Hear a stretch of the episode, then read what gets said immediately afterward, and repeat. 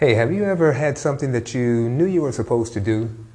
And maybe even sometimes you knew as strong as to say that God told me to do this. But to your surprise, more and more time goes by and you never did quite ever get started at it. If that's the problem you've run into, then join the club. Me too. We're going to talk about that today. So stay tuned. I remember one time a while back, I I, you know, growing up, I would skate. You know, you got the two front, the two wheels in the front, two wheels in the back. I would skate, not a whole lot, but it was pretty cool. And then uh, I left it alone for a long time. I play basketball, run, lift weights, stuff like that. But probably a few years ago, maybe about three years ago, I started checking out different information and stuff about uh, rollerblades. And in my mind, I was like, whoa, that stuff looks different. You got the four wheels in a row. How in the world am I going to be able to stand up? so I played with the idea, and it kind of grew on me the idea of having my own, you know, rollerblades and getting back into exercising like that. So I went and bought some, bought some rollerblades, and to my surprise, I waited a few weeks. They just stayed in the closet until two, three weeks later, and finally I decided to get out and try them out and see if I could actually balance on you know, all of that. After a while, I got to thinking about it. Why did I buy these skates that I was so enthusiastic to buy when I bought them? But now I'm, you know, they sit in the closet for like two or three weeks. And I reduced it down to this. I was like, I had this attitude nice skates, but where are the brakes? Have you seen rollerblades? Then basically, uh, at least the beginning editions, they have a big old I'll call it an emergency brake, in the back of one of the skates, in the back of one of the shoes.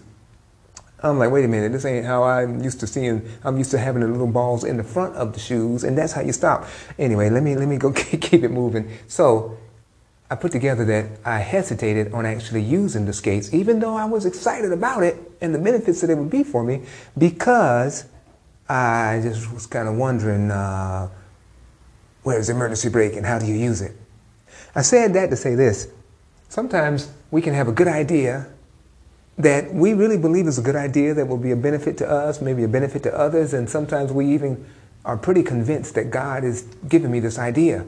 But strange enough, weeks, months, maybe longer sometimes can go by, and then we have to realize the fact that, hey, I had this great idea, but I never did anything even to get started with it.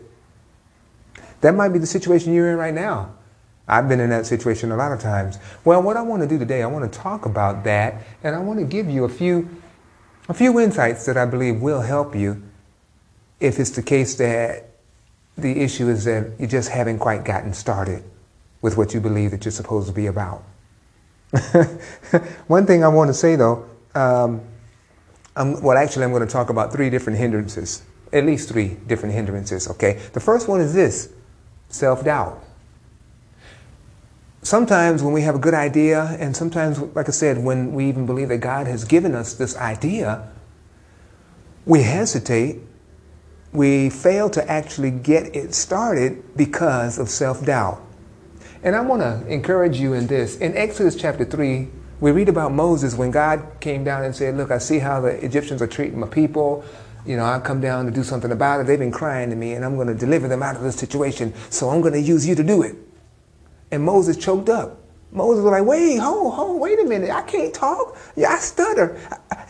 And nobody believes me even when I tell the truth. You know, he had all these hang-ups.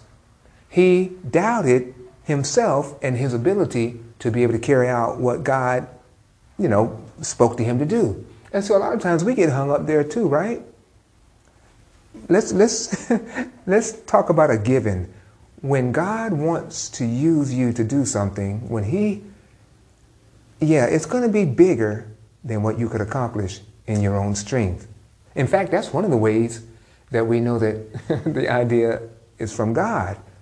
Yeah, it's going to be out beyond you. It's going to be bigger than you are and bigger than your ability to accomplish it in your own strength.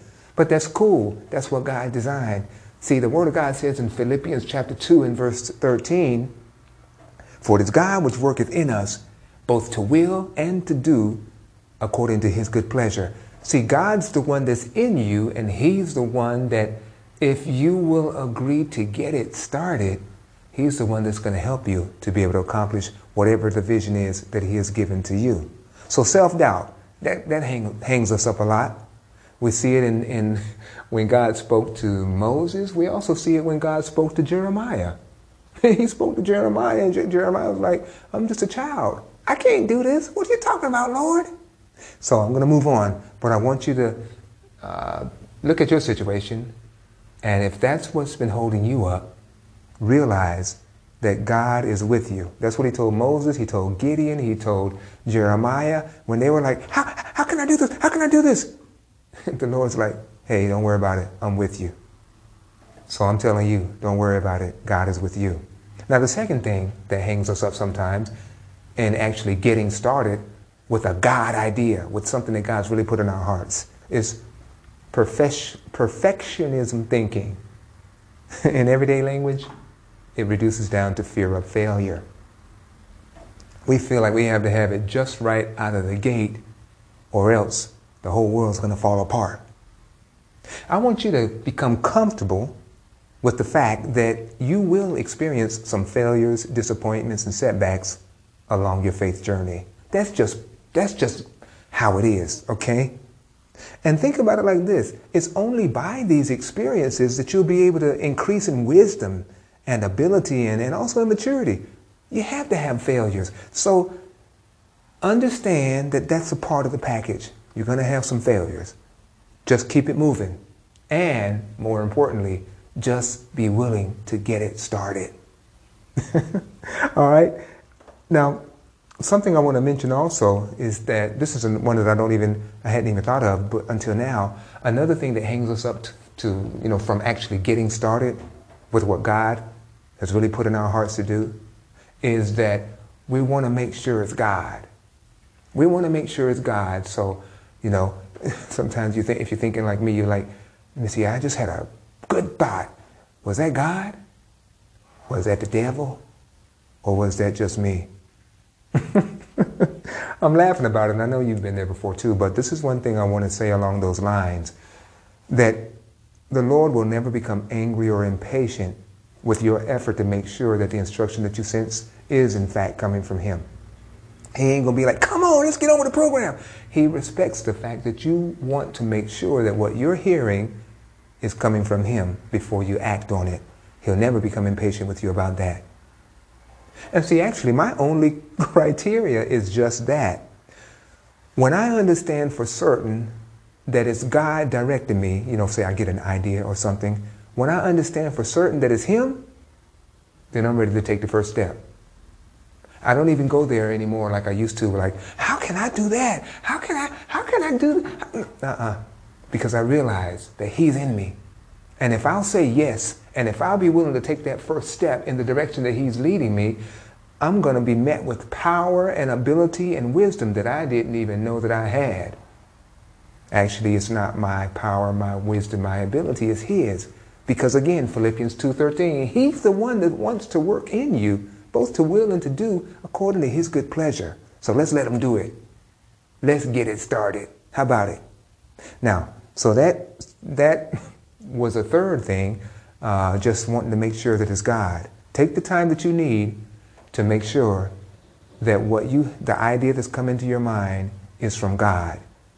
But do like I do. Once you know that it's God, what are you waiting for?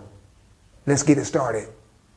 And another thing I want to bring to you, a reason that we hesitate sometimes when we, when we actually are pretty sure it's God, is that Sometimes we have a wrong relationship with the dream or with the vision, what God has spoken to us. What do I mean by that? What I mean is you can fall in love with and have a romantic relationship with the dream, with the dream, the thing that God spoke to you. I mean, you can begin to wear that, the fact that God gave you a noble instruction as a badge of honor. I mean, you feel yourself to be extra special because after all, God ain't talking to everybody like this. God ain't want. Hey, and you're quick to tell your friends, guess what? God has been dealing with me about doing this. You know, God has been dealing with me about And your friends, of course, they're like, oh, really? Wow, that would be awesome. But like I said, this is a trap.